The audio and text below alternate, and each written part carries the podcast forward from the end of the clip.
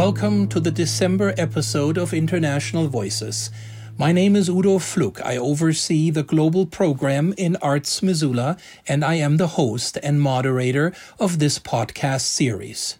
To listen to episodes from the last two years, please visit artsmissoula.org, click on Global, and visit Radio and Podcasts.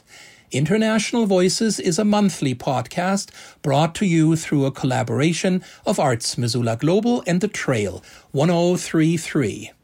The monthly episodes of 2023 are exclusively sponsored by Orr McDonnell Law, advocates for all personal injury, family law, and landlord tenant matters. In 2023, the International Voices podcast reached a new record in its listenership around the world, with audiences in over 30 countries.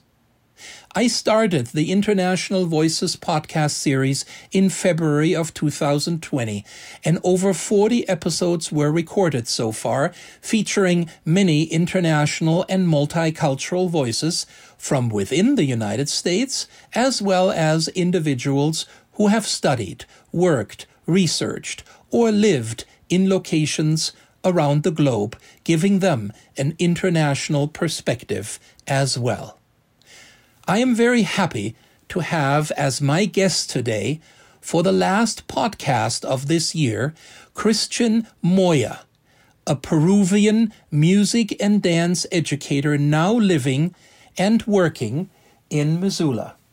Christian has lived for many years in New York City, surrounded by a large Latino population. When he moved to Missoula with his wife, he was not sure he would find the same sense of community. But he was pleasantly surprised that while the Missoula's Latino community is fairly small, it is thriving. To Christian, listening to music, dancing while playing percussion instruments is not only important, but it also creates community. Christian, welcome to the International Voices podcast. Christian, thank you so much for your time talking to me for the International Voices podcast. I read that you had an interesting journey to Missoula. You were born and raised in Peru and moved from there to New York. What motivated you to move to New York? Uh, wow, that's an interesting question. So, uh, uh, more than motivation, it was, uh, you know, I was going to school uh-huh. Like back in my country, I went to college to uh, study hospitality management. So I, you know, usually, you know, on the summer times, you take a break from school like everybody else, right? I decided not to. So I studied that for like two years and a half straight. Okay. Non-break. And then at the end of it, for me to graduate, they asked me to learn three different languages besides Spanish. Oh. So I can graduate, you know? Oh, wow. I know. So I started doing like a little bit of Italian, Portuguese, close to Spanish. Right. But of course, the main one, English, right? Right. Right. And then I was just to the top and was too much. So I'm like, you know what? What about I'll take a break. I go to the US, I practice my English, and then I'll come back and finish college, Right, you know? right. And uh, at that time, uh, a family member, a cousin, was living here. And my sister also came to New York. Oh, okay. Like, let's say, a few months before me.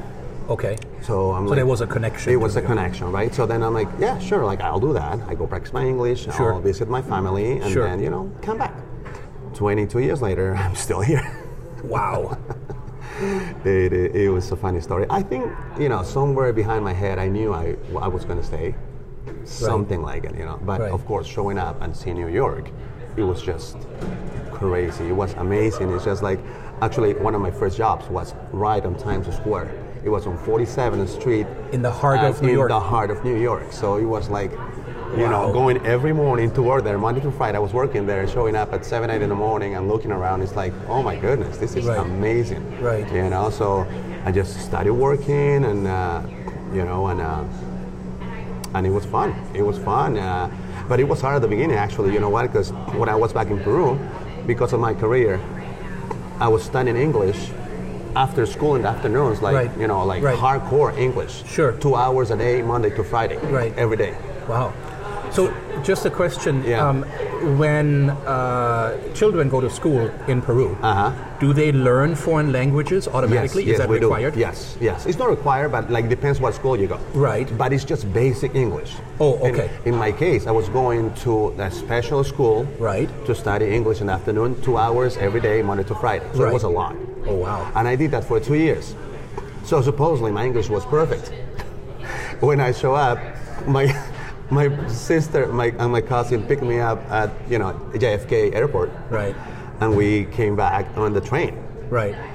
Oh my goodness! I went in the train. People talked to me. Like people were talking on the microphone for the you know for the Right. train. Stop Right. here, open the door. Right. Not a single word I could pick up. I'm like, oh my goodness! I just waste my two years of my life supposed to studying English and learning, and I didn't get it. So I can relate to that, Christian, because going to school in Germany, Uh-huh. I had six years of English.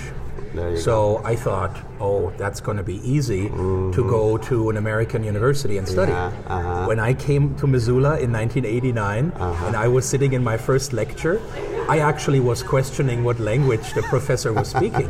now, in my defense, the professor was from a southern state, from Alabama okay, and I think that that contributed to you know the difficulty of, of, of hearing Right. because of a very heavy southern accent but I can totally relate Mm-hmm. I because know. you think you know the language because you've studied yes, it right. and then all of a sudden you sit somewhere and you try to follow a conversation and you go this is crazy why am I not understanding and you feel frustrated. You know, I'm like, You oh feel frustrated. Goodness, I, I thought you know I could have a conversation. I couldn't. Right. I couldn't, and I was like, I mean, you know, New York is a lot of Latinos around. You can speak Spanish, but when you you know get with like Right, native right, New York people, right. it was almost impossible to understand.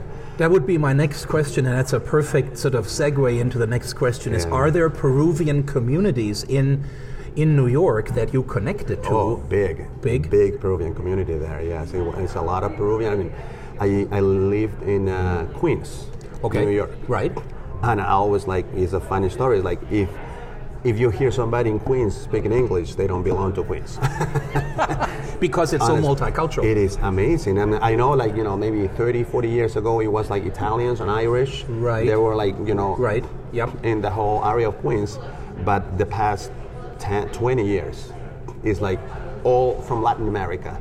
Wow. In that area of Queens, Jackson Heights, uh, Woodside, and Astoria, you know, the area close to Right. the, to the Right. island.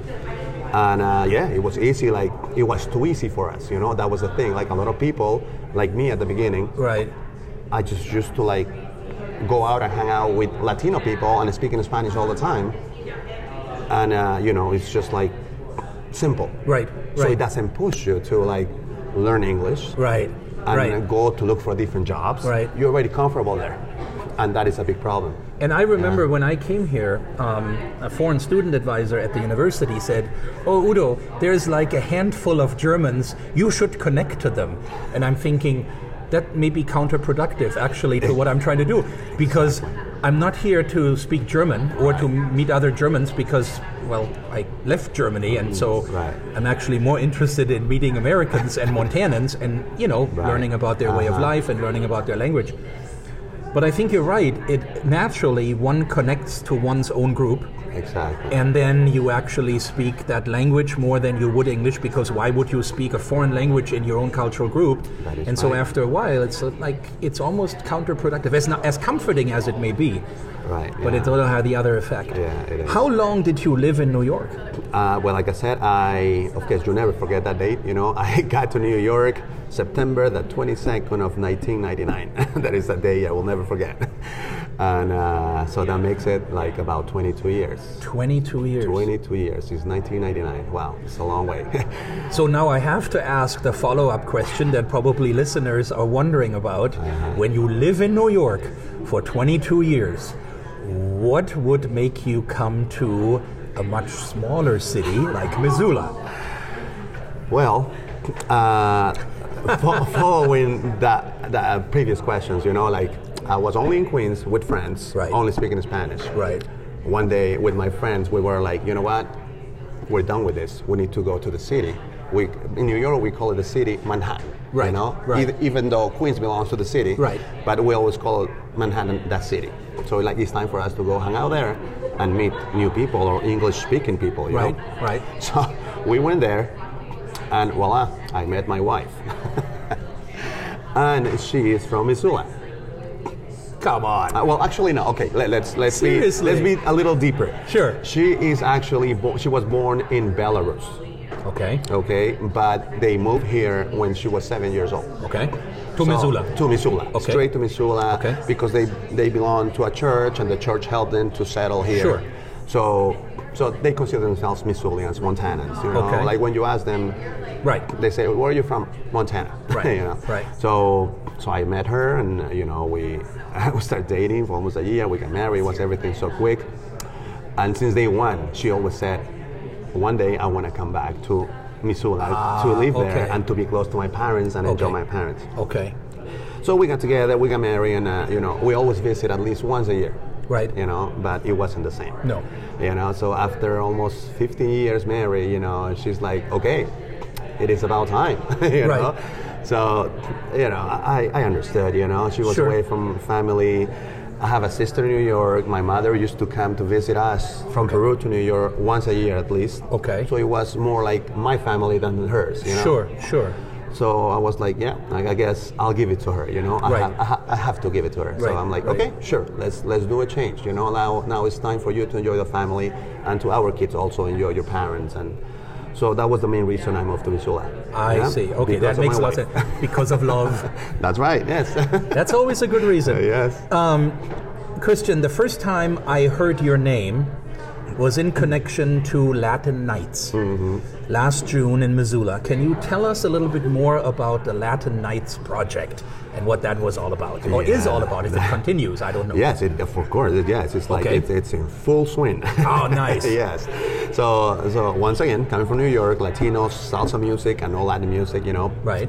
When I came here, I was a little sad, you know, because I'm like, oh my a small town, no Latino community, Right. no music, Right. which I had over there like 24/7, Right. you know, dancing and everything. Sure. So when I came here, the first thing I did was went to Facebook, found salsa music dancing and football, real football. Right.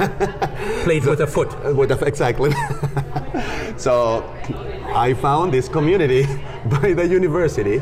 Right. That they play football like once a week. Right. At the at the gymnastics in the university. What's the name? Uh, Yeah. Um, I know what you mean. yes. Okay. So. I'm drawing a blank right now too. But yeah. Well, that gym at the university. Right, right, right. So I met these like young like guys from college, from from a school from around the area. They play really good. Uh-huh. Right. And you know, we got together. Right. And on the other hand, I found this lady called Jennifer Corbin. Mm-hmm. And she's been in town. I mean, she's in, she's from here, and she's been doing Latin events for the past 20 years in town. Huh. I know exactly. I was the same way. I'm like, wow, surprise, amazing. I need to contact her. So I found out that she was giving dance lessons at the Western, at the no, what is that? The West Side Theater. okay. So I went to see her. I'm like, I have to find out what's going on. So yeah, we met, and uh, it's it's amazing the job she's doing, and uh, it was you know still after COVID, so all her events was still not going, all canceled. Right. And then uh, you know I met her. She's very nice, and uh, she asked me if we can work together on like bringing the Latin events back. Sure. And I'm like, of course I can do it. I want. That's what I've been looking for. right. So she does these events at the Tar Horse, like uh, Latin nights once uh, once a month, Okay. and uh, and I help her doing that. I play some live percussion, Oh, nice. and she does she gives she gives uh, dance lessons, Uh-huh. and uh, we make it happen. Nice. Yes, and seeing that I found out thanks to her that the Latino community is growing here. Oh, nice. And I met a lot of people from different other countries, from Sure. Panama, Colombia, Puerto Rico, and uh, we actually building a, a small family in town. So Latin Nights is gaining momentum. Oh, it is. and it's becoming more and more known. For sure. Among the community? Yes, and beside the Tar Horse, on the summer times, we also do it at the parks, outdoors. Oh. Yes. Oh, so, nice. So yeah, it's pretty nice, and it- it's it's besides the Latino community, Sure. also the local people is responding. Sure. And they are showing up, and Oh, you know, yeah. I always joke about like, what about we give country a little break, you know, Right, right. and try some salsa, or merengue, or bachata, and uh, and people is actually responding to it, and uh, I really, I really love that, you know, because Oh, it's, very nice. Yeah, Huh. yeah, it's, it's really good. Now, I would like to learn a little bit more about your work as a musician. You just said you you played Right. percussion. Yes. Um, in in Latin nights and and uh, how important is music to you and your daily life as a musician? Right. Okay. So first of all, I don't like to call myself a musician because you know I'm a music lover, which is different. That works. Because musicians, you know, usually they study music and they have this, you know, kind of complex language. Sure. No, I love music. I I listen to music and I play by it. Okay. And that's all. You know, I like I don't count or anything. I just feel it. So that's why I call myself a, mus- a music lover. Musician is too complicated Okay. but, but yes, I play the congas or whatever drumming situation is, and uh, and uh, I don't know. Since I wa- since I grew up, you know, m- m- my family was big in, back in Peru, and since I remember, we had these like get-togethers. It was like more than thirty or forty people in my family getting together at my grandparents' house. Thirty or forty Yes. people. Yes. Wow. Like between uncles and aunts and cousins. Sure. And it was like family parties. It was one of the things that I remember the most about Peru and back in the days of my family. It was amazing. It was amazing. And all I remember is like salsa music Right. and all kind of music and dancing and everything. And I think since that day, and let's say five, six years old, I remember that, and it's just like gives me goosebumps, you know. And You I had feel- me at 30, 40 people because I'm an only child and I have both of my parents uh, still live in Germany. Right. And that's the family. Three Oh, people. wow. So anybody that has more than five or seven family members, let alone 30 or 40, has my attention because I I'm just fascinated. Yeah, it, was amazing. It's one of the, the best days of my life. You know, just to remember those days. You Right. Know? So yeah, since that day, is I remember it's music. It's it's been in my life. It's just Right. it's just constant. You know, like listening and dancing and all that. And uh, But I mean, it's one thing, Christian, if, and I would consider myself a music lover too. I, Right. I love to listen to music, classical music, Right. you know, but I cannot play an instrument. Okay, and yeah. so, what made you interested in picking up the skill of playing an instrument? Because it's one thing to listen to music, right, yes. but it's another to say, I want to be part of that. I want to not just be a, a, listener, but I want to be a participant. How, I don't know. I think I just love it so much, and I wanted to do it. I'm like, I see it, I saw it around me, and I'm like, I Right. want to try it. Right. So I just went and bought my own instruments and Right. started. And I guess I had something in me, you know, and I Sure. started doing it. And wherever I go, I carry my instruments, up in the back of my car, play music. People comes around, they start singing, making a community. It was awesome. It, it was. I mean, until today, that's what I do. right? How important is music to Peruvians and Peruvian culture as far as um, events, festivities? Is there always music involved? Yes, for example, that's that's the difference right there. You know, a lot of people tells me like, especially with salsa music only, you know, they see that I know a lot about it, and they tell me like, wait, where are you from? Are you from Peru? Oh, you like salsa? You know, like people don't think of salsa comes from the Caribbean, you know, Caribbean music.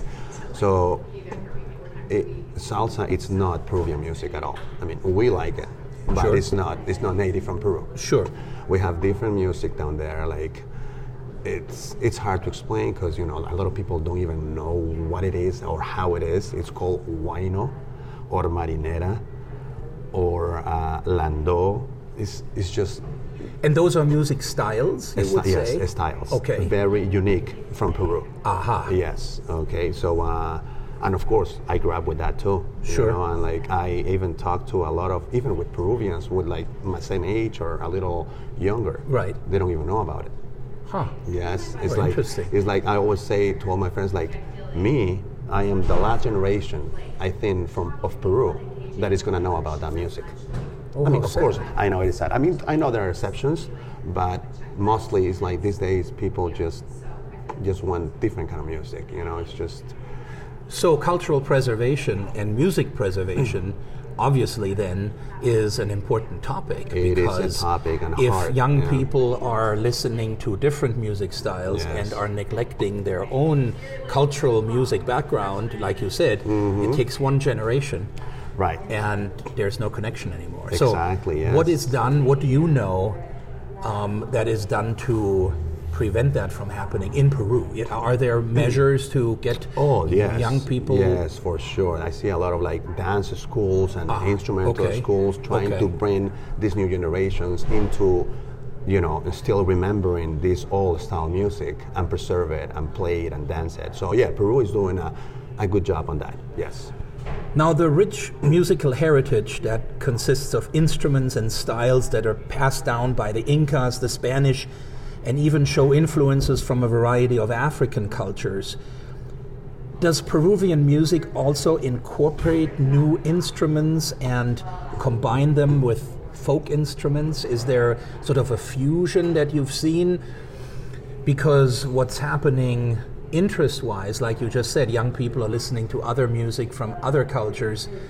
Does that influence the, the instrument choice as well? Is there a combination? Uh, it's kind of hard. For example, like you know, the old school instruments in Peru, for example, are like like a flute, Right. But it's called a quena. Okay. So it's the same idea with the holes, but Right. it's like you know the ancient instrument. You Sure, know? sure. Or like I don't know how they call the pipes. Oh, yeah, uh, lo- pan flute. Pan flute. Yeah. Yes. Okay. We call it quena. Okay. Or antara or zampoña. So it's like very old school. Like for a, a crazy one is like the jaw of a donkey. That's used as an instrument by the old slaves that came to Peru, and that's an instrument now there. Yeah. And you still see bands playing down there, and they use it. You know, it's just like they lose the teeth, and they knock on the jaw, and it sounds like. tss, tss, And it's an instrument too. How interesting. Yeah, and uh, and to fusion that to, with you know new instruments these days, it's I mean it's possible, Right. But I, I don't I don't see it so much. Yeah, yeah, Huh. yeah. While the podcast that we are recording is the December episode, it was recorded in November, and November is Native American and Indigenous Heritage Month.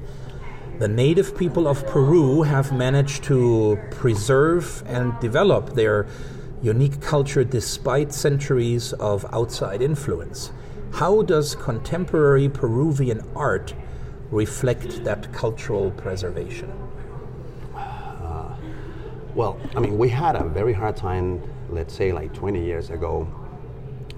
Uh, like we were not so proud of our culture. I don't know. People was just like, ah, you know, like we we just don't don't follow our culture, our music. Okay. Just in the past, let's say 20 years, something happened, something clicked on the Peruvian mentality.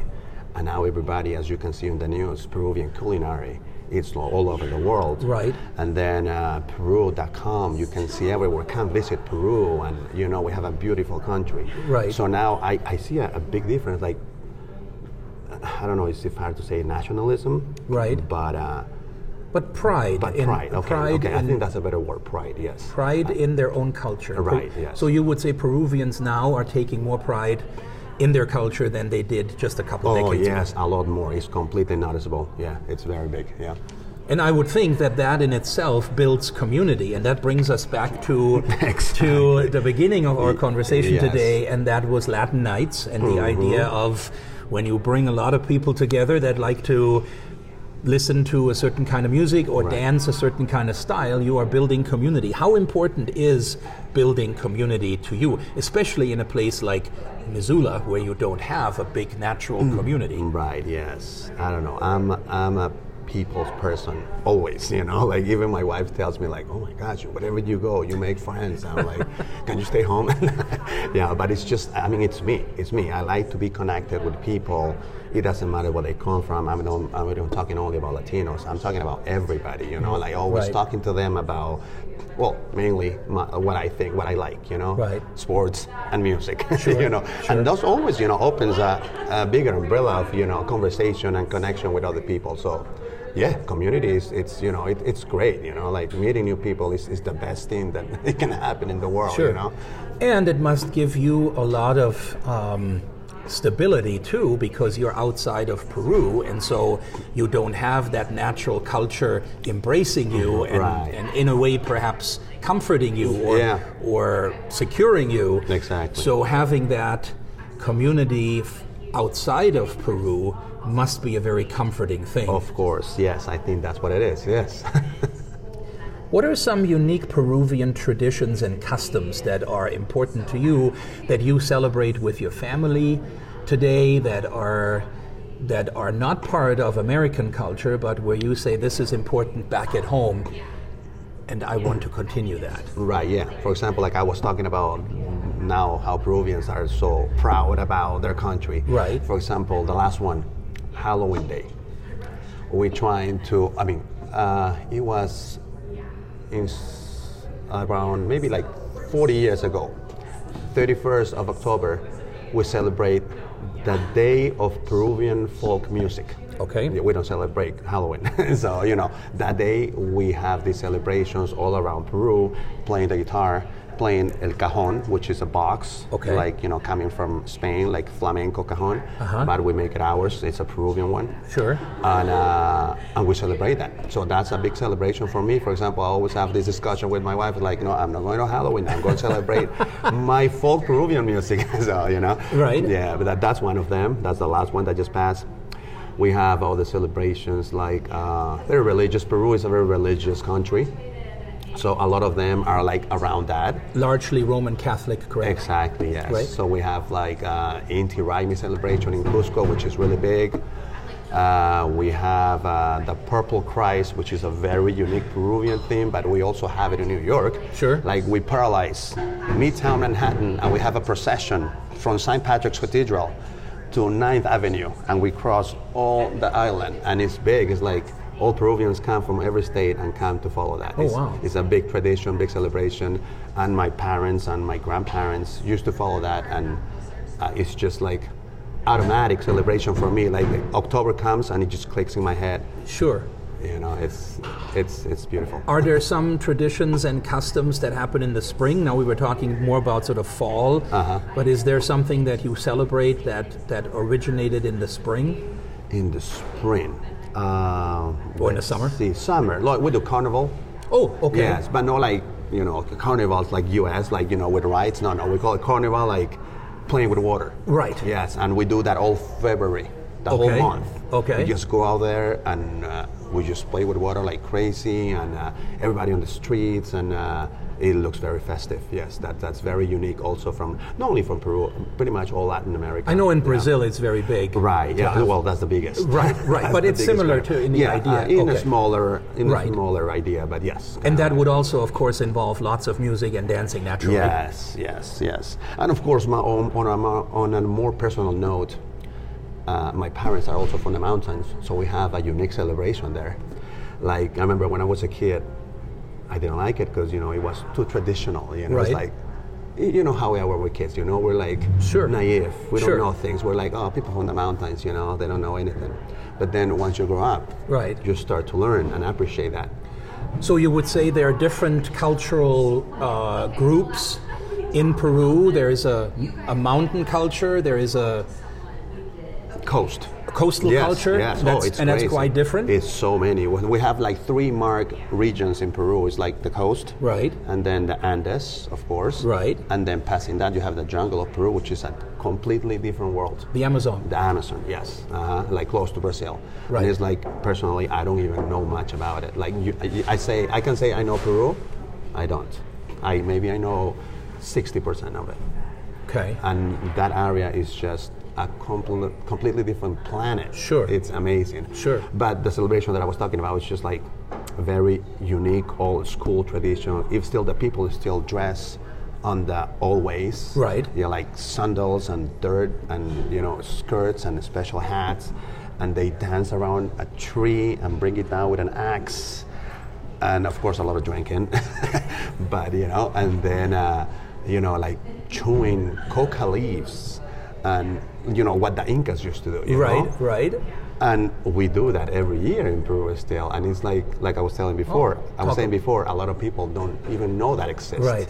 Talk about cultural preservation right there. Yes, and I, my parents used to take me there every year, and it's just something amazing that is is just unique. Unique. Well, I find it interesting because I wasn't aware of the three sort of areas coastal, Andes Mountains, and then uh, rainforest. And, right, rainforest. There you go. that, yeah. that there are those Yeah, three, and, it's- they're very and unique. Very unique and marked. Yes. Uh huh. Do people oftentimes switch though in within those three cultural categories, if you will, or areas or regions, or do they, when they're born and raised in one, and they have family traditions, do they stay in? So if you're if you're raised in a coastal Uh-huh. Peruvian culture, Right. do do you stay in that, or can you? Can you move to another one? Is, Oh. or is that No, you can. You can. It's like especially these days, you know, like everybody, you know, the big cities are like so centric that Right. you know everybody. Oh, the big city is where the more opportunities are. Sure. So they just come, and that creates. So like moving big- between these is perfectly fine. Yes, it's and lots of people fine. do Yes. it. Okay. uh-huh. Yes. Let's talk a little bit about food Mm. because Um, no, not right now it's the time. I re- and that's true. It's it's a, a little bit bef- a few minutes before noon, but um, I read once that and and as a German, um, I love uh, meat and potatoes, and um, I read once that the potato was actually discovered in Peru and has been cultivated in Peru for thousands of years. And when we, as Germans, or I'm pretty sure many Americans, think of a potato, we think of a yellowish, hand size um, vegetable that uh, varies a little bit in size, perhaps, but it's always that yellowish and uh, or reddish, and that's it. And I read that there is a huge amount of diversity within potatoes. And some potatoes don't even look like potatoes, but they are long and they look like carrots, but they are potatoes. Yeah. And they're white and red and all kinds of co- purple in all kinds of colors. Um, so that's why I'm fascinated with the, a, a- a country that has that can claim that the potato goes back to their original, eh, you know, historical farmland and their farming practices. I find that fascinating because the potato is everywhere in the world. It's not like one regional thing anymore. So I'm just fascinated with food. So eh, Peru is known for those, for that delicious and, and diverse cuisine. Some of the country's most famous dishes, aside from the potato, uh, ceviche, uh, a dish made from fresh fish marinated in lemon juice and spices. Um, oh, and I see your face. There, there, there seems to be some longing for that right now. yes. Um, how are you dealing with the fact that Missoula does not have a Peruvian restaurant? And do you do these dishes at home with your wife? Uh, and and is that something that's difficult, easy?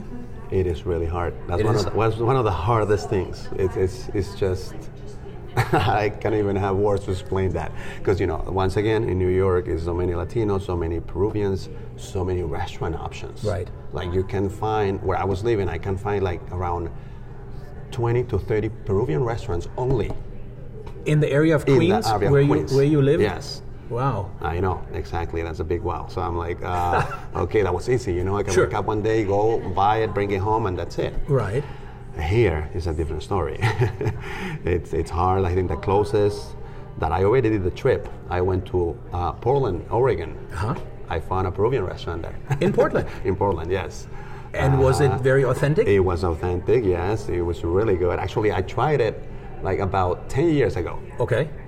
One of the first times. And then I came back last year again.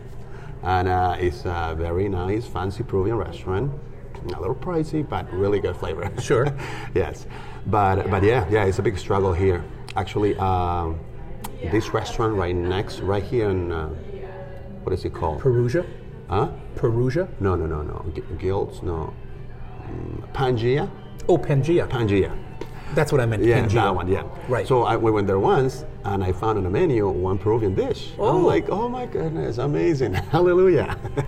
and uh, you know, yeah, they did a really good uh, effort on that. I'll try it. It wasn't bad. Right. Sadly, I just found out two days ago that uh, they had a new chef, a new menu, and they took the dish out of there. I'm like, oh, Oh. no, come on. but uh, but yeah, you know, it was a good try. And then, uh, well, yes, yes, I I try my best to cook this at home. Of course, there's no fresh fish around here, so I go to Costco or any other stores to buy my freshest fish. I guess I Right, can say. right. And uh, I actually make my own.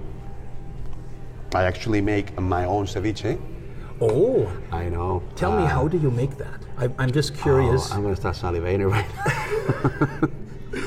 yeah. so, you need fresh fish, obviously. Obviously, of course, he is hard. But And the you know, fresher the I- I- better? oh, for sure. Yes. So it's just it's, it's a very basic but delicious dish. It's like fish, red onions, cilantro, some special Peruvian spices, and lime. Everything cooked on lime juice. That's Mm-hmm. okay. all. Okay. The and the lime juice itself basically cooks. It's what it cooks. Yes. Yes. A lot of people like it like very cooked. Yes. I like it raw. I like it like cook it with the lime juice for like five minutes and that's it. And Oh wow. my wife, in the other hand, she likes it to like leave it cooking for at least half a day. I'm like, no, that fish is too chewy already. So that makes it very flavorful then. If you is. if you don't cook it all the way, but you right, very flavor, yes. And we use these like Peruvian spices called rocoto, ají amarillo, yellow pepper, which actually I can find in some stores here in town. So that's a little more helpful so for me to do that. And yes, my wife also helped me trying different dishes. She actually bought a cookbook, a Peruvian cookbook, and she tries a couple of them. And Oh, uh, nice.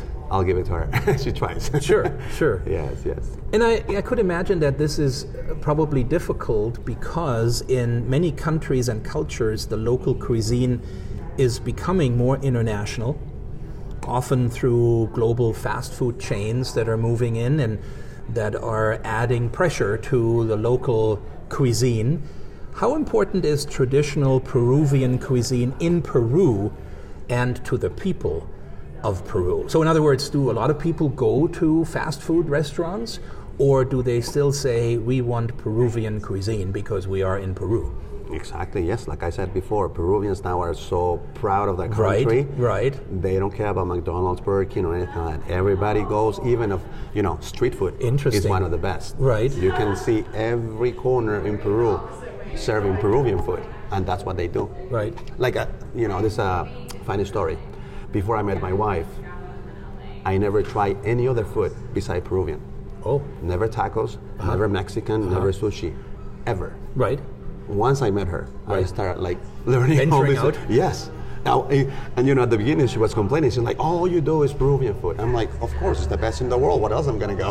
Sure. yeah, try a little bit. Okay, sure. I did try it, but yes, we are very proud of our cuisine. It's uh, it's it's delicious, and uh, and yeah, yeah, all Peru like prefers to eat even spend a little more because Peruvian cuisine is a little expensive, Sure.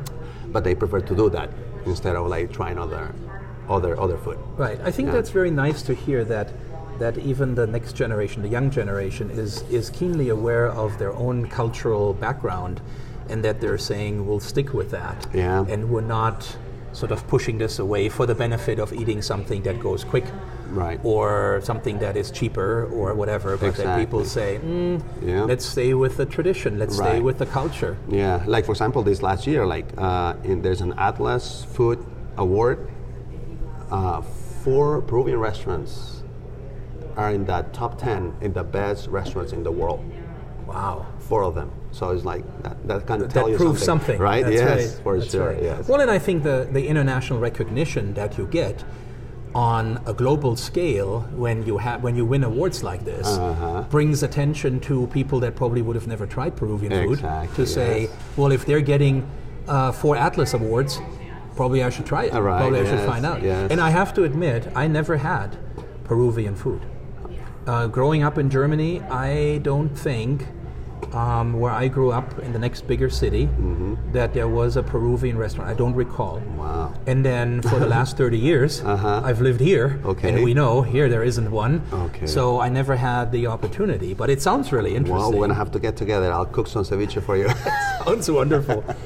um, do you have the opportunity to go back uh, to Peru? Do you It need was- that? Do yeah, you- need yes, you always need that. Yes. but you know, reality tells you something else. You know, like I said, I've been already here for 24, and I've been back three times. Okay. Three times. Yeah. The first uh, at the beginning was hard because you know I decided to stay. Sure. And the immigration status was a problem. So I have to like fix that problem, and then after that, I came back to Peru after 10 years, and it was also a shock, a cultural shock already. Oh, I'm- being living in the U.S. for 10 years. Right, Like a simple example is like crossing a street on a stop sign. Sure. You can do it. Peruvian drivers don't care about that. Right. They just run you over. Right, right. and then you realize it's like how you're living in a different world already. Oh, sure. You know, and. Uh, Well, and I think you're bringing up a good point, and that is that you can actually be shocked by your own culture, sort of this reverse culture shock. If you have lived somewhere else for a longer time, and you have become so accustomed to the new culture, going back to your own culture, even though you grew up in it and you think you know it, but coming back is almost a reverse culture shock, and you have to get used to your own old ways of, of living again. And I have that sometimes when I go back to Germany. And it was, and the, and the saddest part was like, you know, I went there for two weeks, and a week and a half, I kind of felt like, okay, I'm ready to go back home. And for me to say that and think that, it was so sad. I was like almost ready to cry just thinking that, you know. Right. Of right now, I'm like about to tear up because for me to Right. say that is so sad, you know, like I'm ready to go home. I'm like, what home? This is Right.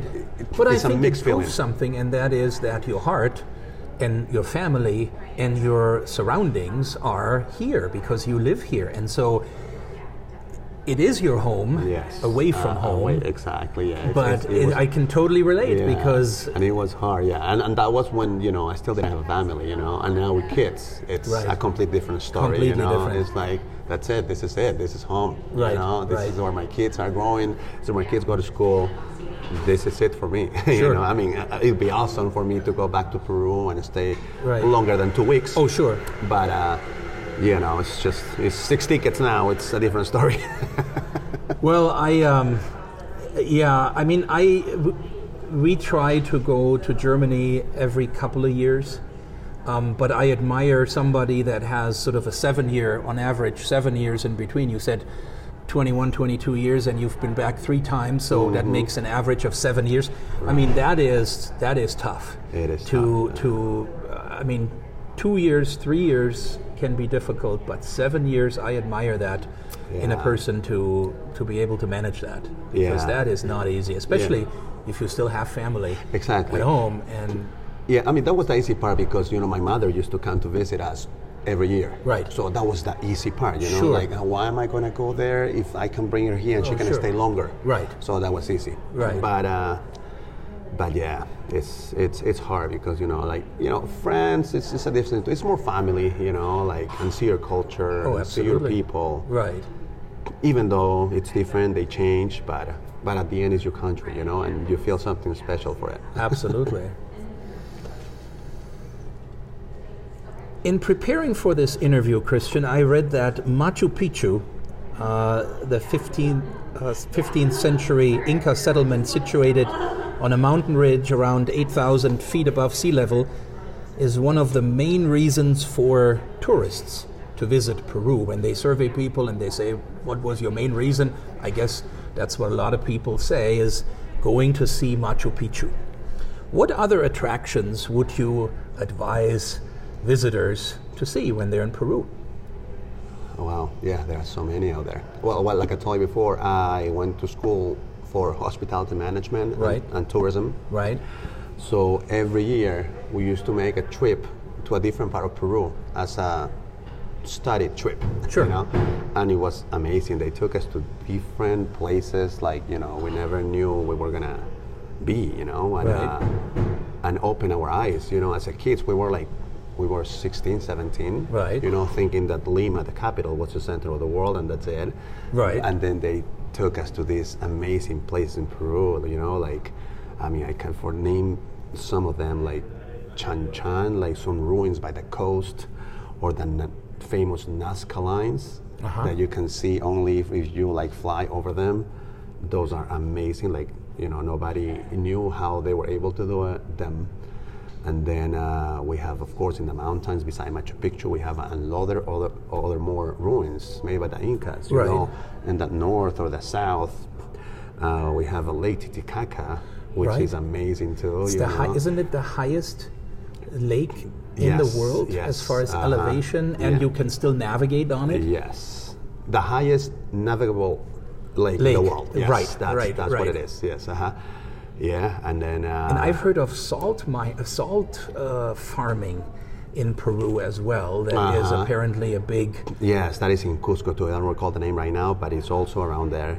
It's like unlimited places, like still to be discovered. Right. Like let's say, like maybe 10 years ago, they call, they discovered a new ruins called Choquequirao ruins, and they date it back to the Greek Empire or like Roman Empire, so like older. Wow. Older than those. Yes. So it's just they're still working on it, ex- excavating and everything. So it's just like so many places in there that's still to be discovered and. And then It's there's the, awesome. the entire um, Amazon region. Oh, that obviously That's is completely virgin. complete, completely untouched. Yes. And I just I, every so often I read uh, of a you know of a discovery of an animal of a species that was previously not even known. I know. And researchers go, well, we found a new bug or a new butterfly or a new Yeah, something from the Amazon yeah. that just exists in one region and was previously not discovered. So I'm sure that exactly, yeah. that holds a lot of still, um, well, areas to be discovered, like you oh said. yes, that is amazing. To travel around Peru, it's awesome. Is there an aspect of Peruvian culture or traditions or customs you would like to talk about that we did not cover in our conversation so far? Anything that you'd like to share? well, like, uh, well, we talk about this, but it's just like something that stayed with me, you know, since I was young, and that my parents taking me to these celebrations in the mountains. Mm-hmm. that is that is something unique, you know. That is that can't compare to anything else for me. Oh, sure. You know, Oh, talking sure. about on a personal note. Right. Because I'm sure there's a lot more other that Peru can offer, but but that one is just like Those childhood It's- memories. It's just like exactly. It's just take me so deep into my childhood and like pretty much sometimes when I'm like listening to music by myself or driving, it just comes back to me. It's just like going to the mountains, free, nothing to worry about. You Right. Know, listening to music, celebrating, seeing what ancient Peru is about. Right. That's just like something that is gonna stay with me forever. You know, especially that. Yeah. Well, thank you for your time today, Christian, and for being my guest on the International Voices podcast. No, I no. really enjoyed it. Perfect. Thank you for having me. Thank you. Thank you for listening to the December podcast of International Voices. My guest was Peruvian music and culture educator Christian Moya. The 11 monthly episodes in 2023 were exclusively sponsored by Orr McDonald Law in Missoula, advocates for all personal injury, family law, and landlord tenant matters. In 2023, the International Voices podcast reached a new record in its listenership around the world, with listeners in over 30 countries. I would like to take a minute to thank all of those listeners for their support of the podcast in the past four years. I started the International Voices podcast series in February of 2020, and over 40 episodes were recorded so far, featuring many international and multicultural voices from within the United States, as well as individuals who have studied, worked, researched, or lived in locations around the globe, giving them an international perspective as well. Some of our guest highlights included interviews with international scientists, internationally renowned plant and community ecologist and regents professor at the University of Montana, Dr. Ray Callaway, Dr. Volker Rachold, geochemist from the Alfred Wegener Institute in Germany, Dr. Ulrich Kamp, glaciologist from the University of Michigan in Dearborn, Dr. Sarjubhai Patel, neuroscientist, president, and co founder of Fyr Diagnostics in Missoula. Three episodes focused on food as cultural diplomacy, with culinary artists from Syria, Iraq, and local chefs from the Big Sky Culinary Institute. resettled international refugee students from Burundi, Syria, and the Democratic Republic of the Congo, attending Hellgate High School in Missoula, and international and undergraduate and graduate students from the Philippines, Romania, France, and Japan, attending the University of Montana. I was honored to have national and international indigenous leaders on the podcast as well. Native American leaders Letitia Buck Elk Thunder and Dacia Griego, co founders of Indigenous Made Missoula. New Zealand Maori chief Wiremu Te Aweawe and his wife Trieste Te Aweawe. Annita Lucchesi, founder and executive director of the Sovereign Bodies Institute, and Michelle Guzman, director of American Indian Student Services at the University of Montana. The podcast also featured city and country government representatives, such as the members of the 2023 delegation from Missoula's sister city Palmerston North in New Zealand, and Daniel Bognar from Germany's Ministry of Education, located in Wiesbaden, Germany as well as national and international artists and music educators were also featured on International Voices. Maestro Julia Tai, born and raised in Taiwan, and the conductor of the Missoula Symphony Orchestra and Chorale. Christian Moya, of course, Peruvian music educator from Missoula. Willow Kipp, Montana artist and environmental researcher. Missoula film, TV, and stage actor Dennis Kozlu, living in Vienna, Austria. UM's chamber chorale members and UM chorale students on a European choir tour. Including CEOs and executive directors of global organizations like Melissa Kilby, the CEO of Girl Up in Washington, D.C., Brigitta Miranda Freer, Executive Director of the Montana World Trade Center, Chris Hislop, Executive Director of the Montana World Affairs Council, and Eamon Fahey, Deputy Director of the International Rescue Committee, and Mike Smith from the Missoula Broadcasting Company, who turned the tables and microphones twice, featuring a Missoula German voice on International Voices. Those of you who are regularly tuned in to International Voices know, being of German descent, I usually sign off with a German farewell, and this time is no different. From the bottom of my heart, Dankeschön fürs Zuhören.